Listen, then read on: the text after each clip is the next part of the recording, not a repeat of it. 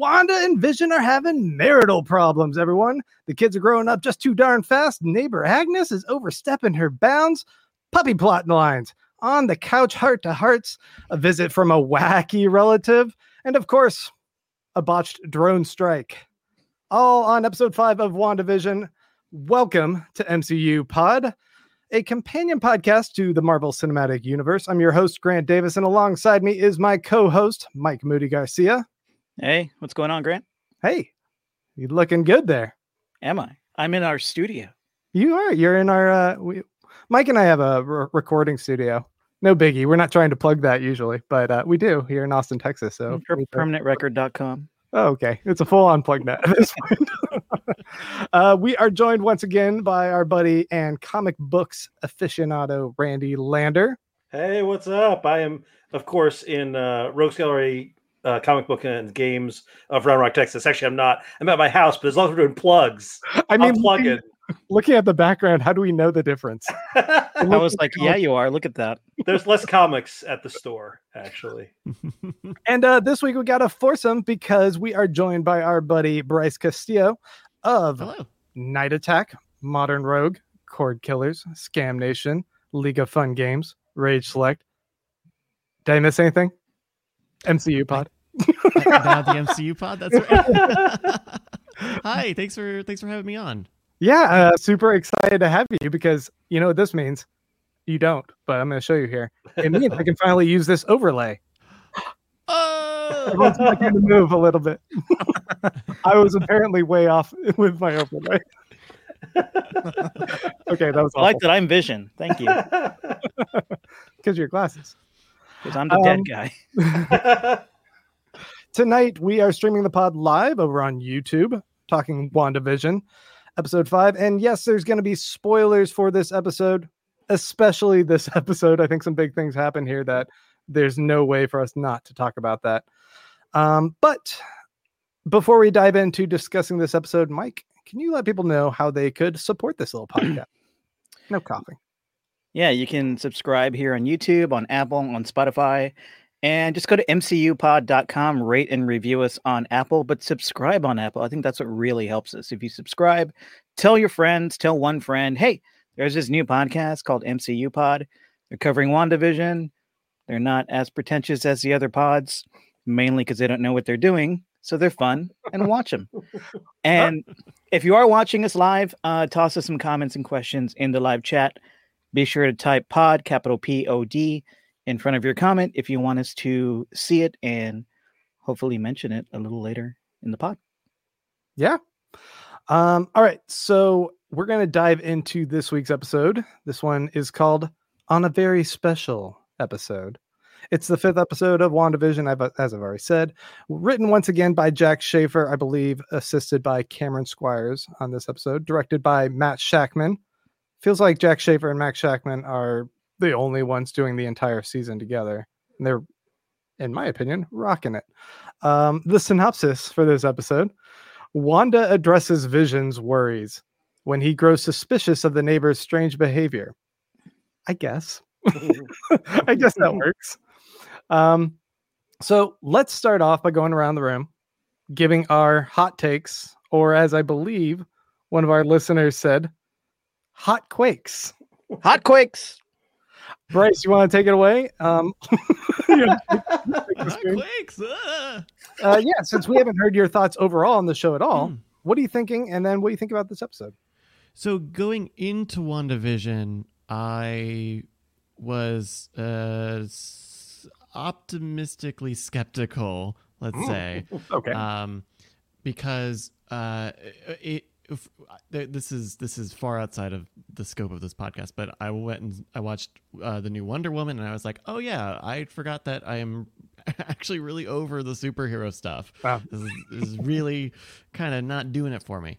Um, but the, the first episode I really did enjoy, and I have been enjoying WandaVision. The one other thing, the other kind of nitpick thing that this episode specifically changed for me was, you know, I, I like mysteries and I like, you know, who done it and things like that.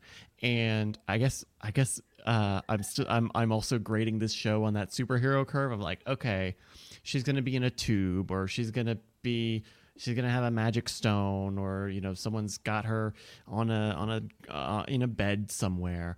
And uh, while it does seem like at least some of that is happening, um, this episode, especially in particular, has kind of started to fray at the edges a little bit of of that of those concerns of mine about like really how deep is this going to go how good is this mystery going to be for the company that makes two hour movies where people punch each other in the face a lot right. and uh, I, I'm I'm really digging it. I think that they're they're the I actually really enjoy just the sitcom bits uh, from you know in the episodes. I think those are are really good.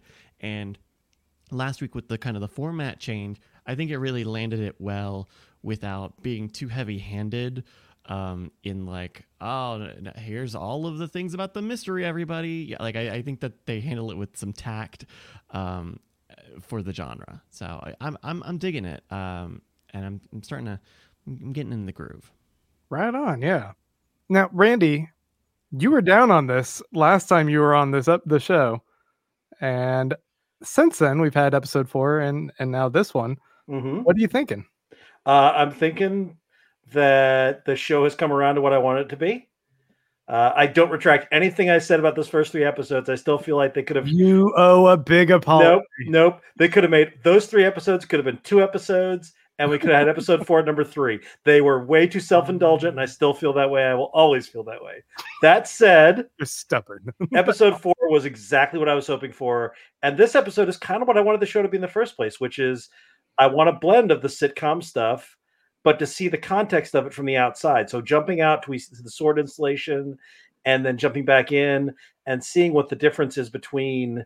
Uh, I I like that the laugh track is now all sort of sinister and that kind of thing, and I like that when we're seeing it, we know what it is now. We know that we know a little bit more about what it is, and that that makes it land. That doesn't make me wonder why I'm watching a sitcom. I know now why I'm watching a sitcom. I'm watching it because the sword agents are watching it. It's almost kind of a meta thing, which they reference a few times in this episode.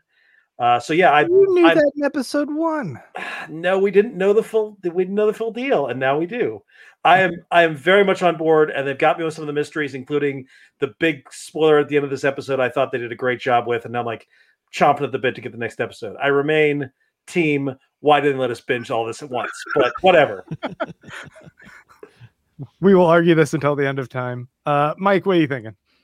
Uh, you know, I've been enjoying this since the beginning. Um, I really like the sitcom stuff as it started out. I was like just super engaged. I think we talked about that a few a few times on the pod where I w- if if this show was just aping sitcoms for, you know, what it's nine episodes, mm-hmm. that would be fine with me. I love those old sitcoms and it's fun. Uh, like Bryce said, he was really into that too, and I was kind of um, finally becoming really invested in Wanda and Vision as characters um, seeing them in this like utopian suburban life and trying to have kids and stuff, I finally like felt for them. But as the walls have started to crack the last few episodes, it's it's gotten a lot more exciting for sure. So I'll give you that, Randy. It's a lot more exciting now that we're getting the blend of the sitcom world and the the real world. But this one was great. It was I was super engaged with the plot about the new dog. that was probably the most exciting thing to happen this week, right? The new yeah. dog, mm-hmm. yeah, and the, the, yeah. the, Miller Boyett Full House style opening was was awesome. But I was also super engaged with just everything in this episode. The scene in which Wanda like literally breaks the fourth wall and confronts everybody in sword and is like, "Yo, get out of my get out of my hood, you eavesdropping bitches! This is Wanda's West Side. Come on." I. Mm-hmm and then she like points all her guns, all their guns, straight at the the guy who's obviously the bad guy, uh, the head of sword, whatever his name is. That was extremely powerful. It was followed by all these cracks or dominoes falling in the facade of Westview, Vision becoming like more self-aware, and that cold grip of reality finally like grabbing Wanda and starting to shake her and shake this this whole world down for her was just super compelling. Um, and I love that her like happy place is sitcoms because that was that was also my happy place growing up, and I think that's obviously a conscious decision. I think a lot of us kind of learned lessons in life through television and and or did you all have good parents? I don't know, but television was my teacher and my babysitter, probably Wanda's too. So I really, uh, I'm really connecting with that. Um, but I'm also just connecting with the idea that Wanda is a lot more dangerous and more powerful than we really ever knew if you didn't really know her in the comics like I didn't. I just know her really from the MCU. So it's exciting to learn more about her. And it's exciting to see the outside world um, breaking into her fake world and just messing with her so much and seeing how she'll react. Uh, before my hot take, I, I see this comment here from Dennis McElwain who says, Pod, episode five is what two and three should have been. And surprise cameo is probably who Monica should have been. If the sitcoms had been funny, I would have liked the first three. Ooh, harsh. Did Randy write that? Um, no, Dennis and I are separate people. We've been in the same place. I can. I don't know. I saw don't him furiously typing while I don't have any pictures of us in the same place though, so I can't prove that. well, look, look. Will Morris has a comment. I'm just, I'm just gonna bring it up. What do you guys think of director Hayward's blood work, bloodthirst for Wanda? Hydra agent, evil demon, or crush gone wrong? Hayward is the guy I mentioned, right? The, the yeah, the head yeah. of Sword. Uh, I He's- looked up. Yeah, I looked up his name, and he's he is, he's he's not a guy from the Marvel universe. Usually, you can look up names and be like, "Oh, he's, he's this obscure character." I don't recognize that name, and I've read a fair amount of Marvel comics. But what he reminds me of is there's a guy who, in the especially in the 70s and 80s, there was this uh, agent called Henry Peter Gyrich, who is basically this crew cut guy with the with glasses, who was basically a big jerk, and he like came down to the Avengers and told him, "No, you have to have only seven members."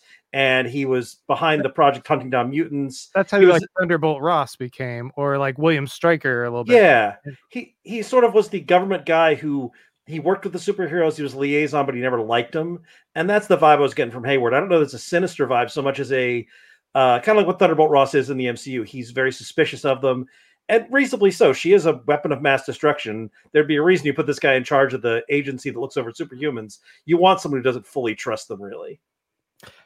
Sure. and and and she's she's very dangerous you know mike you brought this up a little bit but you know when when she breaks out of the out of the hex i think she has a really really interesting positioning as a antagonist uh, to, to sword in that she is keeping this whole town hostage and she wants nothing there's Yeah. not she is not in conflict the way that sword is in conflict with her and i think it's really refreshing and it poses a lot of questions like that you have different weak points if you don't need for anything um, and maybe the the twist at the end of the episode is going to reveal a weak point or something but uh, i i think it was it was very interesting even when they just laid it out very plainly of like i don't i have everything i want You know, It that was really, really powerful. Yeah.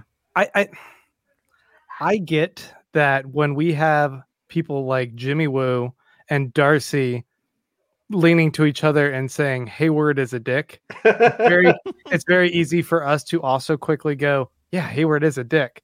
But I think that is a little bit also Marvel playing on us, the audience, because they know that we have seen um, Wanda through the lens of being the hero, being Mhm. the the young person taken on by the Avengers after being a little bit of a rival and rising to the challenge of being a hero. And then it, it is also kind of a, a great litmus test for where these characters fell on the whole Civil War saga thing going on Mhm. because it does seem like Woo and and Darcy have that uh, have more sympathy to um, Captain America's argument, whereas uh, Hayward might be a little bit more leaning toward what Iron Man was saying. Like, if you can at at the push of your hand level an entire building, there should be a level of oversight and accountability, perhaps.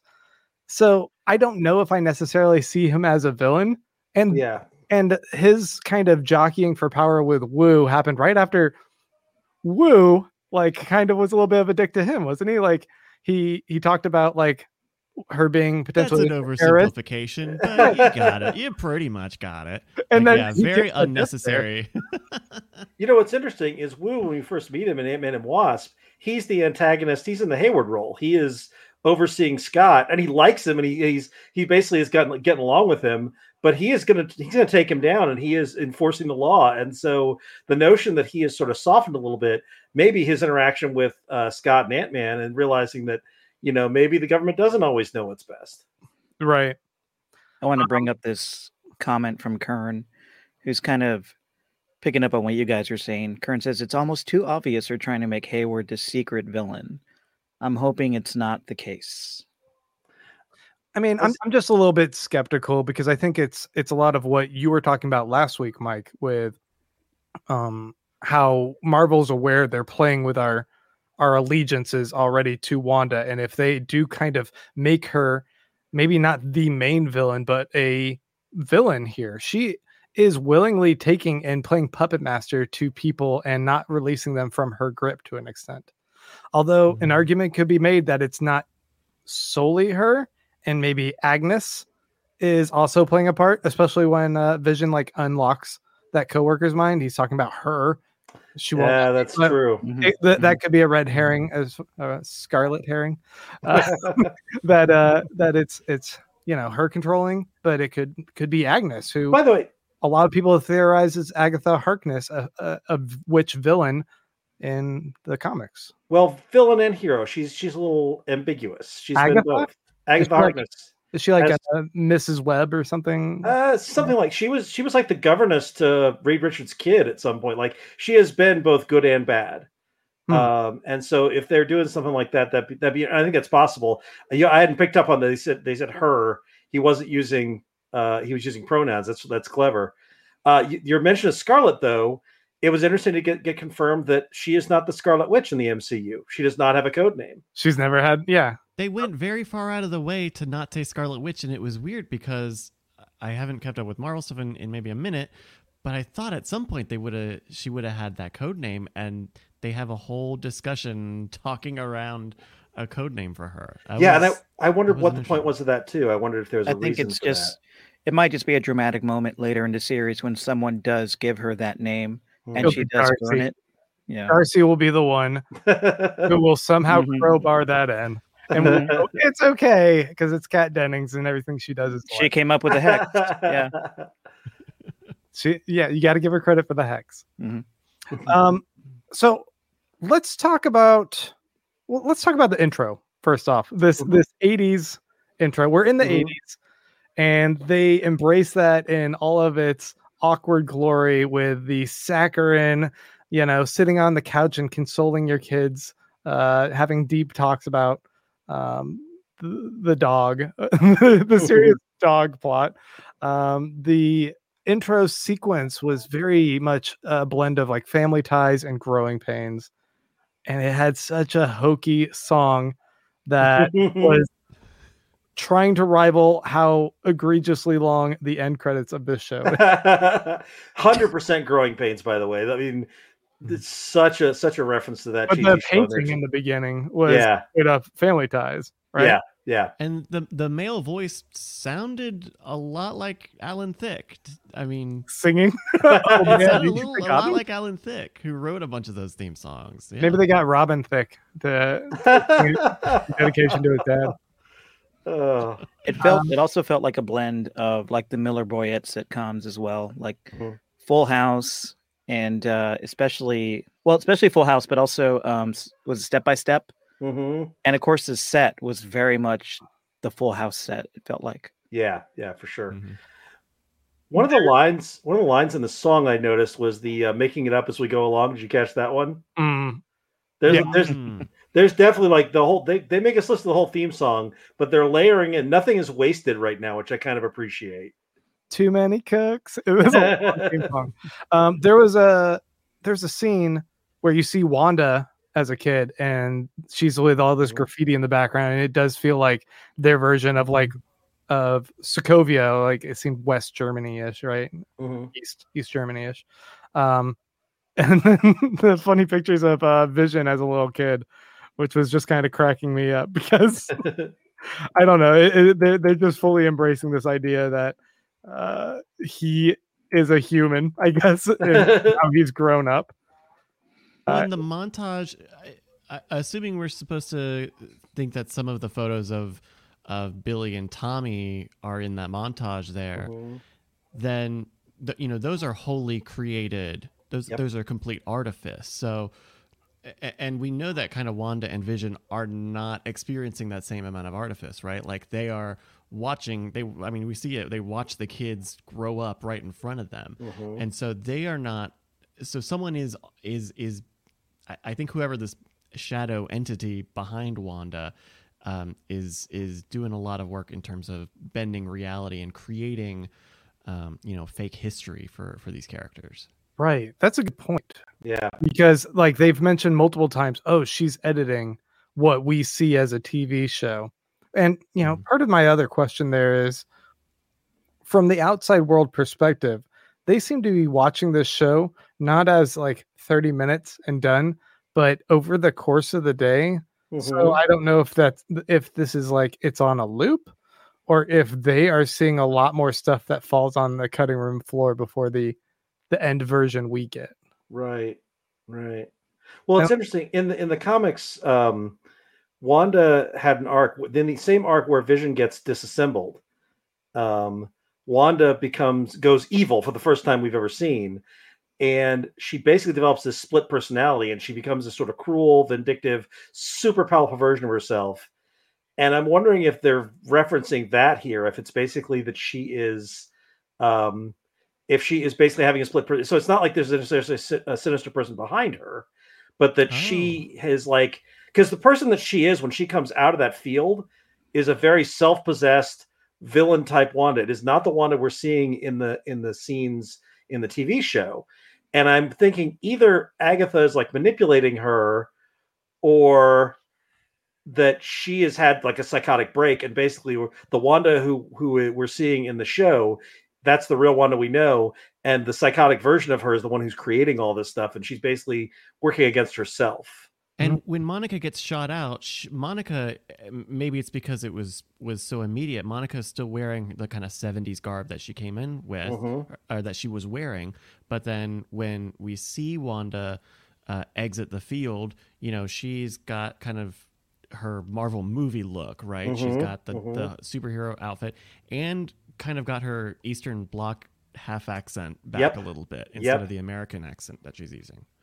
Um, that would make a lot of sense if it's a split personality thing. Wow. That would that would make a ton of sense. And I I kind of thought the same thing too when she broke the barrier and she was extremely self-possessed and she was a completely different person. And I Mhm. thought she's living inside this this construct because in there she hopes and thinks that she can be the the more innocent version of Wanda uh, that we never knew um uh, in terms of like being fans of the MCU the Wanda who whose parents were not killed by Mhm. a, a a Stark warhead you know who didn't um eh, get experimented on who didn't lose her brother someone who hasn't seen all this trauma she can exist in this happy bubble with her husband um but when she something threatens that she comes out she leaves all that behind she sheds all that behind she i guess she hulks out and becomes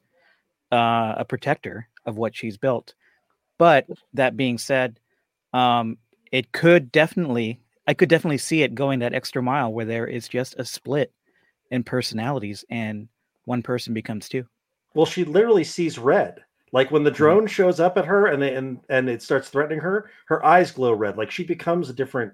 But her power starts activating, and we saw the in, in video the the comic panels that that Grant put up. They referenced all that stuff in her going to recover Vision's corpse out of the sword facility.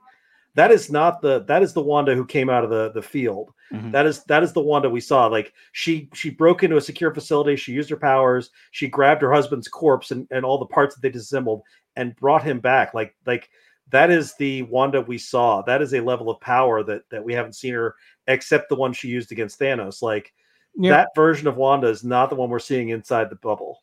but th- that was kind of that was one of those lingering questions of whether or not she was making up vision whole cloth or if she was playing weekend at bernie's with his corpse and it seems Yeah. like it's kind of darkly twistedly the Yeah. latter. hmm And so then everyone in this bubble is accounted for except for her kids. hmm And how do they exist? What are they? Are are they actual physical beings that are being repurposed from something else? Or did if someone is if there's a grander architect playing um playing puppet master with Wanda, then is there also something even skeevier going on with her being impregnated? I don't even like it's Mm. weird Well- what's going on there. Toward the end, when the kids, when she's talking to the kids after the the they, they don't, she gets them to not de-age or re-age after the puppy dies. Right. She says a bunch of the kids tell her like, "Bring back the dead, mom. You can do that." And she's saying, "I can't do that," but she's already done it. She's already brought Vision back from the dead. They're they're calling attention to that, and she may have created life wholly after after she brought Vision back. She may have created life with her twins. Like she may be growing in power. She may be I mean, let's go ahead and talk about the other gigantic uh reveal that happens in this episode with um cool Uncle Jesse, aka Uncle uh Pietro that shows up here. Yep. Yep. um, with his his grody accent. We had already speculated a little bit ago that we knew Evan Peters was being listed in the casting, and it was like, are they going to do something where they bring him in? Because that would be them addressing the whole folding of the worlds, the multiverse issue of this was the Quicksilver of the X Men Mhm. versus the Aaron Taylor Johnson version.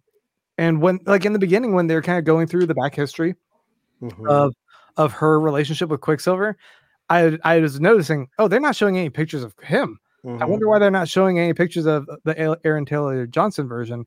I was like, do you think that like when we finally see him, it's going to be the other version? But it turns out it's a little bit of both because of the acknowledgement at the end. Oh, did they recast?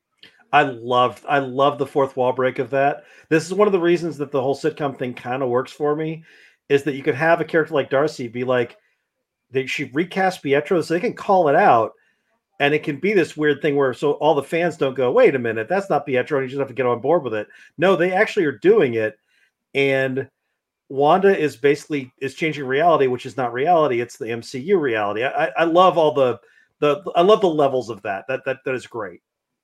you know they had the big question of how where do they go in phase four with um with this kind of opening the door uh messing with the time stone and splitting off different alternate realities and where do they go with trying to fold in a lot of characters and storylines like x-men or fantastic four that haven't been currently existing in this mcu and it seems like Wanda is at least one of the conduits for them to begin to merge perhaps the best parts. And Mhm. I think most people would argue that Evan Peters' characterization of Quicksilver was one of the few highlights of the X-Men franchise. Mhm. So seeing him here is awesome to me. Yeah, I did. I did enjoy him, and it got my brain racing as to what does this mean? Is Evan Peters playing Peter? They called him Peter in the X Men movies, Mhm. um, the the Fox version of Pietro, or is he someone else? There was a lot of speculation that he was playing the character that you guys have mentioned before, Mephisto, and who can also take on different forms, right? Yeah, shape uh, shapeshifter. So Why would he shapeshift into that version of Quicksilver? because like I, I- the Randy, maybe you can explain this a little bit better. Mhm. But my understanding is there are a lot of comic creators explanations for how Wanda's powers work, and they Yeah. sometimes are kind of co- contradicting because Mhm. some might not really have a good grasp of what it's supposed to be.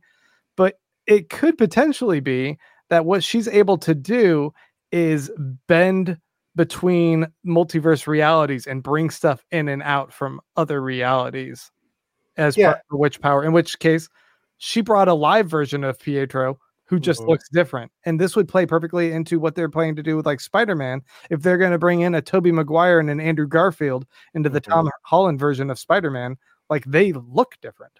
But they're So- the character. At one point at, during the John Byrne run, which is the same one that they're heavily referencing here, so it wouldn't surprise me if that was a if that was a touchstone. Um, Wanda's powers have changed numerous times. Everybody rewrite every writer rewrites them. Every every writer does them differently. But when John Byrne was writing it, he did have her using powers. Basically, she was bringing alternate realities, and she could change the flow of reality. So that is not a crazy version of her powers. That is a version that has existed in the comics. So if they decide to go that route, I could totally see it. Yeah. I don't know. I mean, I, I want to go on record here, and this is foolish because I was on record before this all started with my friend that Sword was not going to be in this, and they were in the first episode. But I'm going to go on record here to say I don't think Mephisto is going to be in this series. okay. I think I think it's a red herring. I, I don't think we're going to get Mephisto. I, I do like the idea that it is that she did pull from another reality to bring an emotional anchor that she needed, her brother, back. And maybe she doesn't know that she can. Maybe if, if we are Mhm. talking split personality, she doesn't know that she can bring back the dead, but her powers, you know, fueled by her emotion and that emotional need of some kind of close anchor, a person who could anchor her during this tumultuous time, somehow went into that other reality and pulled out a Peter that is alive. So she Mhm. she doesn't think that she can create life, but she can cross into a parallel universe somehow and bring somebody over. Mhm. What if? Uh, w- I mean, what if it wasn't her that brought uh, the Fox version of Pietro into this into this show? I mean, I, I think it would be an interesting wrinkle, and I don't know enough about the comics, uh, especially her backstory, to say what is and isn't possible. But um, I think it's interesting that she only mentions, you know, as she's telling the kids, and she's kind of fibbing a little bit so that they're not, you know, super bummed out about mommy's got a dead brother. Um, but you know, she says, "Oh, my, you know, my brother is kind of missing, is gone." And even when Pietro shows up, he he mentions he's the long lost brother, not the Mhm. risen from the grave. Yeah. I, I almost wonder if it could be s- some who if there's a second entity who's watching the show or directing the show saying oh now i know a little bit about wanda's backstory. She's she's got a brother named pietro. Let's find a pietro. And you know pulls it from another reality and it, you kind of get the uh, you know the the the off brand or the the, the different one. And who I- could that be?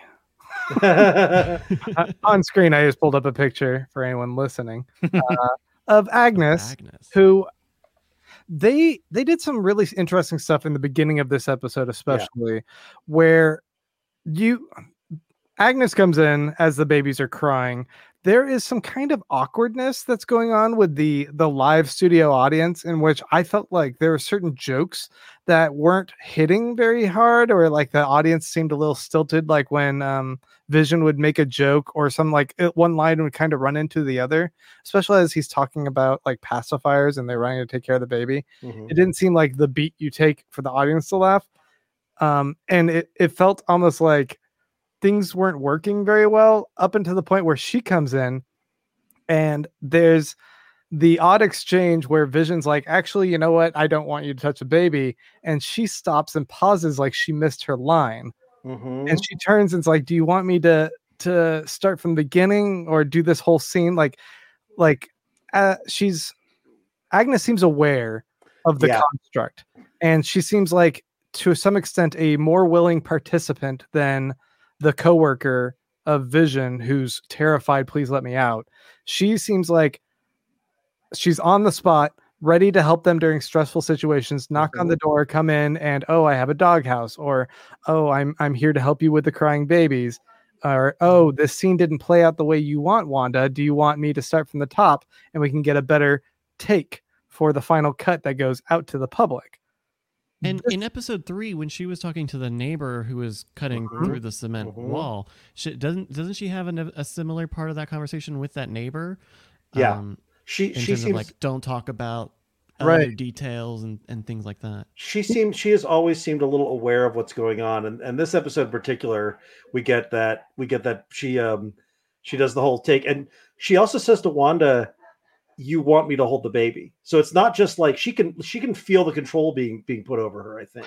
Do you think that was her asserting a little bit of control over Wanda? I don't. I think. I think she's reading Wanda's intent. I think Oh. she can read Wanda's intent, and she's trying to live up to it for whatever reasons. Uh, I I think that um, she also says there's a line. She's after the kids grow up the first time. She says, "Kids can't control them no matter how hard you try." And Like- she's right. They're like she's like the one thing that Wanda can't do anything about. If if she's constantly li- listening at the door, it seems like Vision's already sort of sort of picking up on this, and he's a little awkward around her and like Mhm. suspicious of her, especially like when the door's not like someone's knocking on the door. You also have Agnes right there with wrapping up the dead dog. She, yeah. What happens, but who knows? Maybe she killed the dog as another way to trigger Wanda uh, about this idea of grief. And Wanda is in a bubble of grief uh, that she's she's constructed to try and help her her cope with this trauma.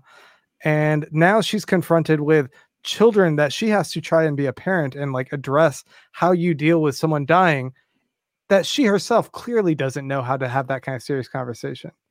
But she's retreat she's retreated to a world in which those type of emotions or problems or issues are wrapped up within 30 minutes Right. right, she she did that on purpose uh and she's trying she it's it's almost like like this when she was trying to teach the kids about life and death it felt like you know um bob saget sitting down and, and having a chat with with dj about the same thing randy A i had a very special randy off the episode. show, by the way i'm kidding i I don't know where randy went he'll be back Randy's gone. I, wa- I was just going to ask Randy, but I'll ask you, Grant, because well, you're here. Um, You're stuck with me okay And Bryce, feel free to weigh in on this. Sure. Um, with Randy mentioning that, um, bringing up the split personality thing with Wanda, and we're talking about Agnes. Um, I kind of feel Agnes could be one of three things. She's either um, a lackey of of Wanda. She's potentially another manifestation of Wanda's split personality Hmm. maybe kind of made flesh, or she's just somebody who lived in Westview and got caught up with this and has enough foresight to understand what's going on. And she's just like, I'm going to roll with it because what else can I do? What do you guys think those are viable? or evil puppet master over wanda I know that's what you think. fourth option Yeah. Fourth, fourth option. I I think I subscribe to a two entities situation because I think the dynamic happening here, the kind of bi-directional relationship is that you know Wanda is getting a chance to live out kind of a, an American dream sort of lifestyle and someone who would look to say cosmically control a lot of power well you know they have Wanda uh, we see Vision kind of using his powers a, a good bit uh, in this episode, where he's just been kind of. Uh, he hasn't been very powerful in, in the previous episodes, uh, and now, you know, Wanda has two two more, you know, two kids, two new entities that she's not able to control. So it seems like they're pretty powerful. And now the addition of Pietro, her twin, who would you would presume to be about as powerful as her. I mean, it, it seems like you know Wanda's having a good time, and someone is building up a big is is building some is getting some batteries or some sort of you know getting a good reserve of power. I and so I don't know where that fits in with is Agnes uh, a split personality or a lackey or whatnot. But I I don't know. I feel like there's got to be an evil mastermind that's not Wanda. I don't know. Mhm. I think there's a lot of validity to all these claims, which Yeah. is the sign of a good mystery. right Mhm. and I, I do like the idea that if it is agnes it's not agnes under the control or operating alongside someone else some unseen wizard of oz like mephisto i would like it just to be her because Mhm. Kathryn Hahn's amazing and she can she can carry being a villain all on her own if if Right. that's the direction they want to go um yeah so i think on top of uh, we've addressed wanda we haven't talked up much about the the b plot going on with um with monica and darcy and Wu. but i think one thing to note in, in particular is in that intro sequence with or you know right after the credits when we have monica waking up we we first are talking about her recounting what's going on with with how it feels um, when when they're being controlled by Wanda, and I thought it was really interesting that she's talking about like there's an awareness, but it's you're being suppressed by you're you're in this depressed state where you Mm-hmm. just are so lethargic and apathetic that you you can't kind of fight against it Mhm. and it's it's this idea that Wanda is projecting her own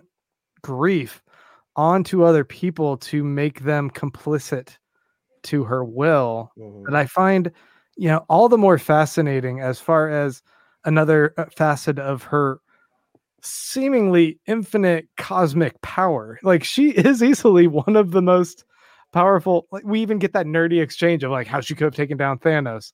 Like once again these are these are us comic fans like uh, in, in Darcy and Wu but Love that. but yeah she's she's playing on other people's grief which is crazy. I like that Monica was she's the character outside of Westview who has the most seems to have the most sympathy for Wanda, right? hmm And she was the one who was brought in to experience her her world of grief, right? Right. I, I just think it's interesting on a like just a meta layer that we're kind of in that position too because we watched all these terrible things happen to Wanda in the MCU. The show's named after her. She's one of the Avengers. She's a character who we, you know, typically have an affection for. So even though she's doing all these terrible things, we have sympathy for her. So it's kind of like Monica. We're we're in the same shoe. Monica and us, we're, we're wearing the same shoes. You know, we both feel uh, this sympathy towards her. Um, we also see that d- the scans come back, and uh, Randy, you were you were pointing this out with me, but her her entire like X-ray or whatever they had took, it's all blasted out white, Yeah. and this could be an indication of another theory. Monica Rambeau is a, a superhero in her own right in the Marvel comics, and this could be her origin stories somehow getting blasted by whatever radiation power is emitting from the one of the most po- powerful uh, superheroes on planet Earth right now, uh, Wanda. Does this in a way manifest as powers that transform her into her own Captain Marvel, or was it like uh, Photon? Is that her name? Photon was her code name. She was she was introduced as Captain Marvel in the 80s, the second Captain Marvel.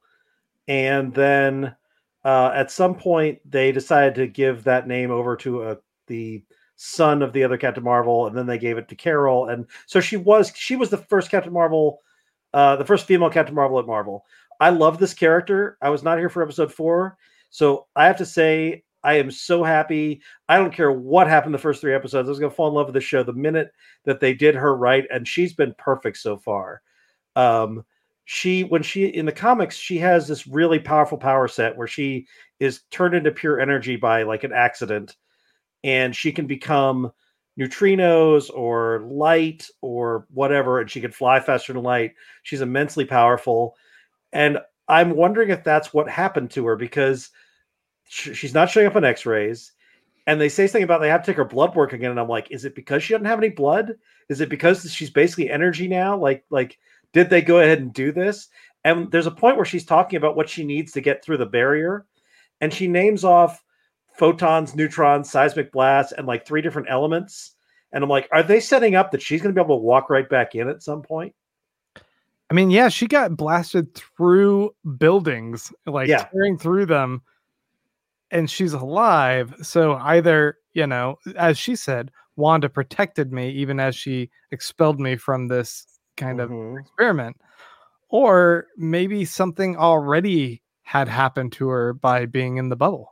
yeah and and all these references to to Monica, to all this weirdness around Monica, right? The X-rays, um, the the different things that aren't showing up like they should for her, are also coupled with references to Captain Marvel in the same scene. So it stands to reason that we are going to see uh, Monica, obviously in the next Captain Marvel movie, but maybe as a superhero. Mhm. I have a crazy theory. I think Bring it. Hayward is not going to wind up being director of Shield. He's already uh, what interim director or, or or temporary director of Sword. I think Monica, Monica is going to wind up director of Sword. I mean, doesn't that kind of track with some of the stuff in the comics as well? Uh, Isn't she a no, big she, player? And no, she she's not involved in Sword at all. The comics. oh, is it okay? No, she she was involved with uh, uh, Nextwave, but I don't think she's I don't think she's been a Sword agent. But Captain Marvel ha- will probably tie back into Sword when Captain Marvel two comes out, and Monica's going to be in there. And if she's basically like heading up the new space station or whatever, it would make sense that she will sort of greet her old friend.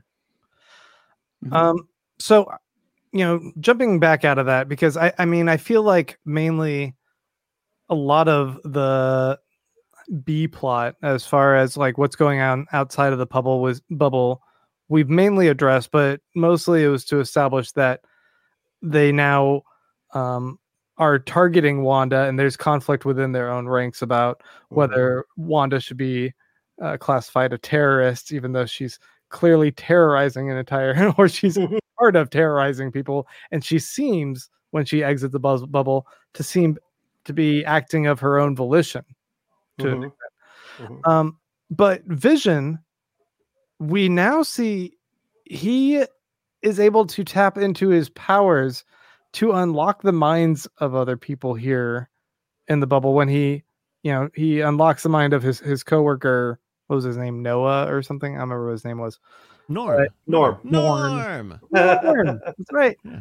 uh so when he does unlock norm it vision is operating like a person who has their own consciousness their own mind like a, a a living being Mhm. if he's a little bit slow to pick up on human nuance that's because he's he's still an android right to an Mhm. extent but Mhm. we saw that scene last episode where it seemed like oh there's a dead vision and i'm not sure if we're supposed to take that as there's a sheen put over him and that's the corpse walking around or if somehow she's physically changed his his his being and his makeup so that he isn't that and he he has his own mind to an extent Can can I again reference the comics? I think that's what I'm here for. yeah in that in that Vision Quest storyline, the one where they disassemble him, he comes back as a more emotionless version of himself. Wanda basically puts him back together, I think, with her. I, I it's been a while since I read it, but she puts him together as a like this this white all white version of himself. i got a picture you sent me And so I kind of wonder if that's the direction they're going. If basically Wanda tried to put him together for herself, but she's the one she's the one who's inhabiting his old personality. And what we're going to get is once her power has stopped animating him, he's going to be this sort of more robotic version of himself. okay I mean, hmm. I don't know. Like, I don't like the sound of it. to strip him away Yeah. of any of the emotion when I still feel there's so much more room for him to kind of grow in that direction. Mhm. Yeah, I don't like the sound of that regression, right? Yeah. Yeah. I, I don't know if I, I like the the white undies look here. I didn't like it when they did it in the Hmm. comics either, and, and they eventually rolled it back. So I would I would expect, but there's What? been there's been clean. rumors. He's looking fresh. Oh, I like it. He's looking sharp. All right, I didn't I mean, didn't mean to He- knock his style. I guess. he'll walk outside for five minutes and get so dirty. That's how he Shower gets all gray. Yeah. Uh, okay, so then we also have the commercial break. You know, we've been exploring in the uh, previous three episodes where we've had a commercial break how these all seem to tie to particular trauma points for Wanda. We have Stark Toaster for Stark, whose father's weapons and his weapons, I guess, as well, were um, instrumental in her parents' death we had uh Strucker watch where she was um taken in to, by Baron von Strucker and manipulated. Um we had the Hydra soap. Hydra Mhm. was tied to Strucker. And then this week we have the bounty quicker picker upper um paper towels called what are they called here? Lagos, Lagos. the place where she blew up the Wakandan embassy. That's right. Lagos Right. brand. And that is once again another real sore spot for her because she was portrayed as a villain and she was a dividing line for the Civil War Yep. plotline. But also, the tagline of this is "When you made a mess that you didn't mean to," Right. Which is absolutely what happened. You know, she she blew up an embassy. She didn't, she was trying to save Cap, and that's what happened. So, I liked I I like all I like the, what they're doing, like sort of recapping her origin via commercials. I feel like more and more as we're seeing these commercials, the the lead actress, sorry, this picture's terrible, but uh the lead actress that is playing um the mom in this commercial, but it's the same uh two actors, her and uh the husband character in all of the commercials. I feel Hmm. like more and more she's acting a little bit like uncomfortable and traumatized Hmm. under the surface, it's almost like there's like, ha ha ha ha. Okay, here's this commercial of of these paper towels. I wish I wasn't here. Mhm. Um, Grant, uh, can you zoom and enhance like on CSI? you want you want me to uh, clean this up? Yeah, yeah. Oh, it, it gets worse. Mm. Even more pixelated. I can, I can pull it back. But also, um, I, I thought it was interesting looking at uh, the, the this white mom with uh, a like two kids who are clearly not white, and I remember like just a few years ago how everyone was in shock of like a multiracial family for a Cheerios commercial or something. Mhm, I'm like, mhm, this wouldn't fly in the 80s. mhm. Well, Uh, and, and also th- this happened much earlier than than Vision mentions, but Vision mentions when uh, he and Wanda are fighting that he's not seen any other kids around Westview. But uh, this this screen cap just rem- reminded me that there are kids in the commercial. Mhm. Um, So where does the commercial enter in? Like, is the commercial some outside feed that is interjected into the world of WandaVision as like a way of reaching her? Like by by someone else who might be predatory and feeding off of her pain? Like I, that's why that's why I'm kind of confused about what these commercials are. It feels like it could maybe just be like we all try to run away from our trauma, but it's still there. Mhm. Maybe this is where she's pushing it to these commercials, and Yeah. that's when it bubbles up. It bubbles up on the TV. But that's a good point, Bryce. Like, why are there kids? where are the, where are the kids coming from? Yeah, yeah. By the way, Mm-hmm. Grant, you said something about uh, their her pain and her trauma and that kind of stuff. Mhm. And I'm wondering if there is an, a big manipulator, if it might be Nightmare, who is a Doctor Strange foe, who I think there's rumors will be in Multiverse of Madness alongside Wanda. Hmm. And I wonder if that may be the person, not not so much Mephisto, but Nightmare, who's who's behind all of this. I don't I don't know of this nightmare guy, but I don't know. Randy, are you just do you just have like the Marvel A to Z book on your lap, and you're just like randomly pointing? It's this character. No, man, it's in my head. I wish it was in my lap, but I learned this instead of algebra. Um so yeah, I, I guess the the last thing we haven't really addressed is the big fight. The marriage has culminated. I mean, we've Mhm. we've seen things breaking apart, but um maybe they're skipping a decade, but a marriage kind of starting to break at the seams and and having a big fight like they have where they're floating up in the air uh floating almost identically too. Did you guys notice that Mhm, even with the, the mhm. same leg? eh, I, I don't know enough about Vision because I don't I didn't like him in any of the movies, but he definitely had a Wanda pose uh, as they were fighting. But you would think that they have ra- rather different right powers or different sources of, Right. of whatever their magic is. exactly right there it's like they're synchronized swimmers Yeah, yeah. um yeah so wanda it, it seems like a big driving force in why wanda wants this world and why she even says like why she's sending him off to work is to keep him distracted and keep Mhm. him you know uh pacified so that he remains in this world um with her so that she can kind of live out this fantasy but that's breaking clearly and i i mean at this point, now that he's aware of the conceit to a certain extent, how much longer can this last? Yeah, I, I, this is a big break thing, and the Quicksilver showing up or Pietro is is gonna be. I don't know what's gonna happen next episode. I have no idea, and I and I, that's one of the things I really like is I I don't know how if they're gonna like rewind back into the sitcom stuff if she's gonna retake control. Uh, I've I don't know what's gonna happen there. That's that's really interesting. Randy, um, Dennis in the chat wants us to throw his theory at you. Okay. And he says, Here's my stupid theory for this week. Mojo is a big part of this, and Pietro is a resident of Mojo World looking for ratings. Uh, can you decode that for me? Yeah, so Mojo is a guy who runs basically a TV dimension, and uh, he's a big, nasty, slug-looking guy in a chair. And he basically he was an X Men foe. He kidnapped all the X Men, and he basically runs essentially reality TV in in his dimension. He's also the Lord of those dimension. Um, it makes a certain amount of sense because Mojo does do like larger than life TV.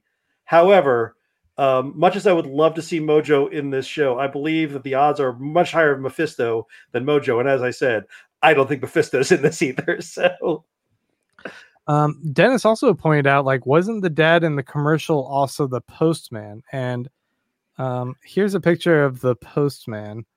I don't have a picture side by side, but I don't think that's the same guy at all. No, I think it was a different Mm. actor. The other guy looked a little more Patton Oswaldy. yeah, but that said, the postman it was a weird moment to take to take that moment to have the postman like notice them Mhm. and say something to them. He he didn't say anything like like ominous or anything, but he was like he's like you know well I'm sure he'll turn up or and he says ma'am like it was weird to have to give him those little moments of scream time and I wondered if there was something there if we're supposed to have noticed him.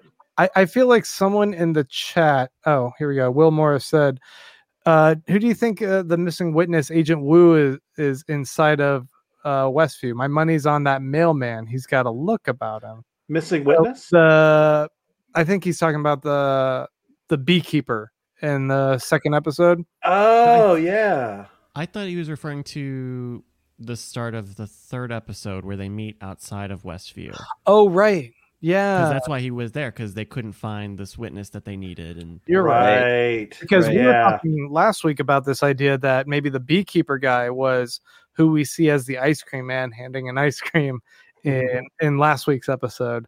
Um, because like someone was comparing the nose profiles and it's like maybe it could be the same guy, yeah. uh, like silhouette, but it definitely wasn't this guy um, in the beekeeper outfit. But, But that's right. We're maybe missing witness. we're missing a witness. I I'd forgotten that element that there was supposed to be somebody missing inside this town. and you know that is a dangling thread if the missing witness was maybe something a little bit more important Mhm. than you know just a guy who's who's on wit- witness protection for like the mob or something Right. i don't know but this guy is this guy's sus as well uh, Grant, we didn't talk about the the aerospace engineer.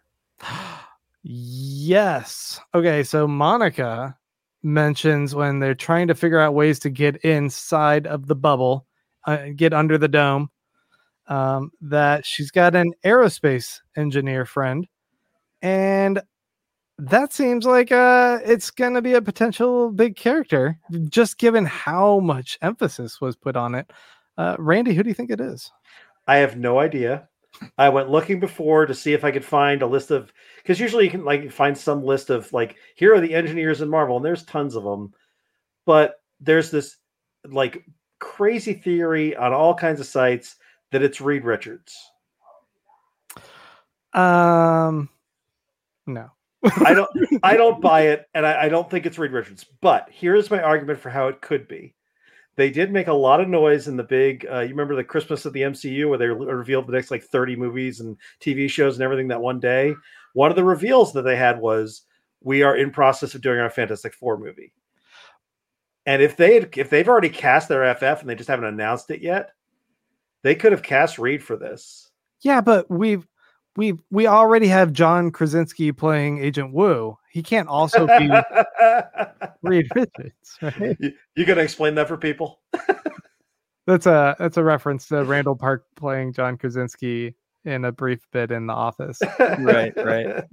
Well, and I also saw a clip that Pietro was in an episode of The Office. He was uh Yeah, he's Michael's the nephew. he was the nephew. Yeah, yeah. Yeah. Wait a minute, is this all just an office spin-off? Is this the Parks and Rec we never got? Is that what this whole thing is? That's what's going on here. Is Mike Schur behind this? no, I mean, if this was a backdoor way to bring in, you know, Reed Richards and the Fantastic Four, I think there, there's certain elements of this show that feel um like this was this was not the time when they were going to release WandaVision, right? Weren't Yeah. they planning to release this later in this year? Yeah. And they bumped this up ahead of some other things. because it was going to be Captain and Falcon, right? That was Right, yeah. yeah. Mhm. and we also see the um you know the in the trailers we've seen plenty of scenes of this halloween scene which i wonder if that was even like trying to aim around halloween time when you Mhm. have wanda and vision dressed up in halloween costumes they have that as well as the uh, talking directly to the camera kind of scenes which feels like they're really playing on like modern family Mhm. Or um, the office. or the office as well um, Mhm. but it, it makes me think that if if they were aiming to have this happen later then potentially it was a little bit more a little bit closer in time to where having that reveal wouldn't be too far down the road from them announcing casting for fantastic 4 Mhm. Mhm. But maybe they do already have it locked and they're just like you know what fuck it we'll put it out like two years before that movie Yeah, comes out But it could it could be any number. Like there's all kinds of inventors in the Marvel universe. They could it could be anybody. They could be bringing in Forge from the X Men. I think that's unlikely too. There, there's there's plenty of engineers, but there de- it definitely felt like a a spotlight was thrown on a. Wait a minute, who's this? Who built this drone that you sent in? I meant to say f it by the way because i think otherwise uh, we've been pretty clean this episode too late Do you think? Oh, okay. This might be this might be a little bit of a jag because I don't know what type of science man he is. But do you think it could be a cameo with Bruce Bruce Banner and the Hulk? Given Mm. that he might not, we might not see another Hulk mainline like movie for Well- a while, but he would be a good support. It just uh, outside of whatever the realities of the comics are, but Yeah. just thinking in terms of like, well, Mark Ruffalo is probably not going to be doing a lot of uh, doing a feature film Hulk movie, but he is a good and well liked sort of secondary character you can inject into this universe. Well, he's um he's technically he's usually not that kind of guy, but he did build time travel in the movies, so they could definitely expand his profile. But he is going to be in the She-Hulk TV show they're doing. Oh, right, okay. Now that doesn't mes- that doesn't mean he wouldn't be in this, but I but I have a feeling it's somebody else. But or maybe it- they could potentially bring in other X-Men like uh could it be like Beast, Hank McCoy? The Hank McCoy of this world. I I mean, mean- that's that's Hank's profile. He could definitely did he, He build built the Blackbird? He built the Blackbird, but Mm-hmm. you know, he, his specialty was probably more like genetics or something, right? But I mean, building the Aerospace. Blackbird that's by default aerospace engineering. So Right. Yeah. that'd be that'd be a weird one though. I mean, if if they're The bringing in multiple man. ones. He, he fingers in many pies. he's a Well, Renaissance that um, keeps it in kind of the X Man world, right? If we're Yeah. not ready to integrate Fantastic 4 Mhm. then that's kind of a, a, a second bat for the X Men. yeah. Well, we we are potentially waiting for a big cameo or another big cameo because a journalist phrased a question to um uh what's her name who plays Wanda Uh, Elizabeth Olsen. Elizabeth Olsen, yeah. Um phrased it that are we going to see a a Luke Skywalker Mark Hamill type cameo or surprise cameo in WandaVision and she said yes. But she could have been talking about Pietro. Right. Or even, I mean, uh, some of the things that I had seen about that, especially that quote specifically, Mike, are uh, Doctor Strange. If this is a Right. Mhm. a Yeah. setup for Multiverse of Madness, then it would make sense for Yeah. Yeah. for Doctor Strange to show up. Yeah. kinda Um, boring. I kind of I kind of thought, especially given that they make a big point of Monica not liking her, I thought it would be. My immediate thought was, "Oh, Captain Marvel's going to show up at the end. Yeah. uh, she's going to show up and save the day with her Right. magic." She seemed to really like bristle at even the mention of her. Um, Mhm. We also got a little bit of a a nod to the parents of the Maximoffs. Mhm. Marina and Oleg are the names here, not the same names as the other parents in the comics who aren't, you know, uh, Magneto. Right. Um, but again, I I don't know. Is there even a way for them to backdoor slide in the idea that Magneto's li- like the actual parent of them? It depends on whether Magneto existed in the MCU before uh, before all this multiversal stuff. It depends on how they bring mutants in, because in the comics, Magneto was basically their their father when they were infants, so they never remembered him. And Irina and Oleg, or whoever they were in the comics, I don't remember their names. They got them when they were infants, so that could absolutely have happened here. You Mm. know, we it, it could be, but but that would mean that Magneto existed predating all the uh, multiverse stuff. So I guess that depends on how they want to go. Uh, we got some thoughts, some comments here that I was going to kind of run through, pop a few on. Um, Dennis McElwain says maybe the a- aerospace engineer is uh, Pietro in disguise. Maybe they Hmm. already figured out how to get in, and their in is to look like it. It was weird when Pietro shows up, and Wanda clearly doesn't like. For a second, she hesitates because it's not her Pietro, right? Mhm, mhm. But then And she, she, does goes, go- "That wasn't me." When the door rings, right? Yeah. Right, Kind of yeah. shows up at an opportune time, and maybe it could be a, an operative. Right? Is that split personality, or is that someone else operating, and and we don't know? but what's going on with her hesitating there, not recognizing, but at the same time embracing him in a way that is like, "Oh, you are my Pietro." Is there is Mhm. there some cross dimensional recognition that this is still her Pietro, or is it possible that the Wanda of two different universes, their minds have melded, and maybe that's what's the conflict here? Mhm. So part of her doesn't recognize him as her Pietro, and part of him her does. Right? It could just be that- emotional need, you know, Mhm. that is just wiping over her, you know, her her her intellect. I I would love to see Pietro right now. He looks a little different, but Hmm. I'll take it. Mm-hmm. Mm-hmm. Well, and isn't that kind of I, I don't know enough. Of, uh, uh, Randy, you might know more specifically, but is that a little bit of how um, uh, Wiccan and and Tommy kind of come to be? Right, they are kind of Scarlet Witch's children, but they are also uh, moved consciousness to actual Yeah. physically different children. I I wonder if if because we're seeing a lot of there. It seems like there's some parallels in there in the show as, as well and I, I wonder if maybe it's setting something like that up I think you'd be right. Yeah, their their origins are so weird and fudgy that it would make certain sense to to do the same thing with Pietro. Um, that psycho reviewer says, Pod, I hope Hayward isn't actually bad or evil. I'm getting so tired of that kind of thing in plot, to be honest. Just make him an in- incompetent, mean guy. It's okay. yeah, that's that's the Henry Peter Gyrich thing. That guy's been around in, in Marvel's government or agencies for like 30 years. And he's sometimes played more sinister, but usually just played as this guy's a bureaucrat who should not be in charge of this. And I feel like that'd be the way to go. And I hope that's the way they're going. All right. I'm going to Isn't. Oh, sorry. It, isn't it interesting that the three of our characters who are on the shield side of the plot two out of the three of them don't work inside of shield and Mhm. monica is only just getting back into it right jimmy Mhm. woo's fbi right and Mhm. I don't know what Darcy is, but she doesn't seem she doesn't seem or Right. sword to me. Um, but I, it would be weird in a format like this to also work in, you know, bureaucratic espionage again of like we we can't trust the leadership at sword. Like it, it doesn't seem Mhm. we're too late in this show for that to be a threat. I think. Yeah. Will Yeah, I Moore. Will Moore says, I hope it's Whizzer. Justice for Whizzer. Whizzer, you are the father. What's going on there, Randy? This the Um, guy who just pisses everywhere. Was it? the whizzer is an unfortunately named uh, guy. He's a speedster. He and his wife, Miss America, who were Golden Age heroes, were at one point adoptive parents, or maybe they was made out that they were the parents of Quicksilver and Wanda. Because I'm sure they're like, oh, some some writer was like, it was probably Roy Thomas was like, oh, Whizzer has super speed. Quicksilver has super speed. He must be the father. By the way, I think I am pretty sure that Whizzer gets his powers from mongoose blood. Not radioactive mongoose blood, not scientifically altered, not he just got an injection of mongoose blood and becomes super fast. So if you guys get some mongoose blood, you can hook that up.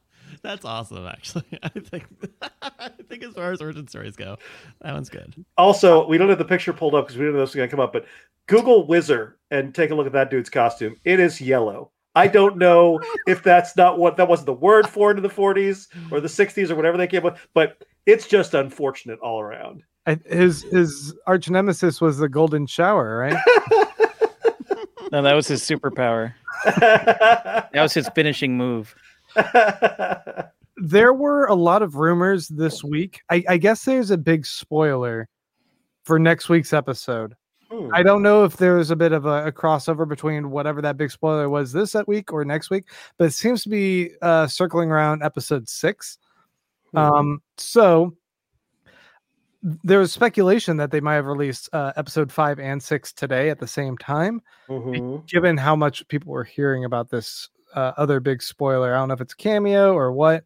Um, Kern here says basically, we're, basically we're all gonna have to stay unspoiled as much as possible next until next Friday, uh, in case the mysterious aerospace engineer is revealed in the next episode. Mhm. Um, and yeah, I, I just want to say be vigilant in uh, how you Oh, avoid man. spoilers because I mean I, I've been hearing stuff left and right and just like I'm I'm dodging it like Quicksilver, just trying to Dodging like the whizzer.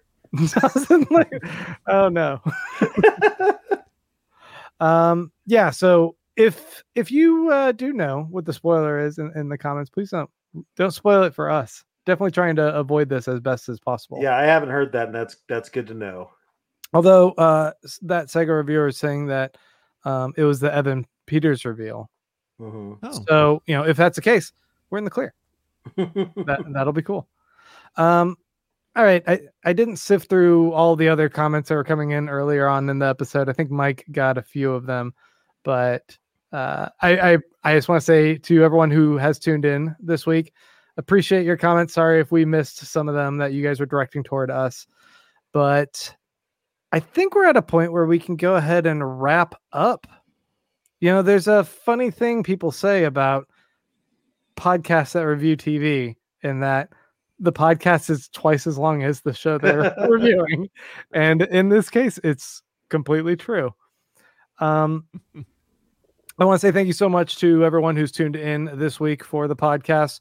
Remember that you can follow us over on Twitter at MCU Pod uh, to find out when we're going live. You can also just go ahead and subscribe to the YouTube channel, hit that notification button, and when we go live, you get alerts. So you can do that. That's that's a nice, easy way. We try and um, spend a few minutes in the beginning of every episode, giving you time to get into the into the the live stream. Um, Bryce, thank you so much for joining us this week. thanks where- for having me on. This was great. Yeah, this is a lot of fun. Um, where can people find you? Uh, you can find me on Twitter at Brycas, B R Y C A S. And uh, I think uh, the fans of your podcast might like Cord Killers. Uh, it's a show about streaming and entertainment news. We talk about, you know, your Roku's and your Netflixes and the movies and stuff. Uh, that's every Monday. Uh, usually comes out at the late night on Monday. You can go to cordkillers.com and find out uh, all about that. We also have a sister show called It's Spoiler in Time, where we cover three shows every week. So we're we're following WandaVision and uh, The Stand right now on CBS All Access, and we're going back through Hannibal, which is fantastic. I'm I'm loving it. Um, and so you can find both of those at cordkillers.com. Yeah, everybody watch Cord Killers. I'm a big fan. Oh, It's thank really you. good. Um, Randy, you can go to hell. You're just saying you're just saying that because it's in the show notes. It, it is written in the show notes. I have to read the script as it says here. Go to hell. You have to read what you read. Um, Randy, where, where do you want people to find you? Uh, people can find me at uh, thetvdudes.com. We do a weekly TV podcast, drops every Friday, uh, covering pretty much what's on right now. Although sometimes we're jumping back and forth and uh, and covering stuff that was on a few weeks back. And you can also find me at uh, roguesgallerytx.com. That's my store website, and we do a weekly podcast there that is focused on comics and also other comics related nerd pop culture stuff. We have a Team Randy member. Go to hell, Dennis. Dennis doesn't want me to go to hell. Um, Mike, do you want to you want to plug anything? Yeah, uh, find me on Twitter at Mike Moody Garcia. Grant and I are on Star Trek Pod, Star Trek Pod Pod.co. Uh, we're off season right now, but we do pop on the pod about once or twice a month during the off season. So check that out too.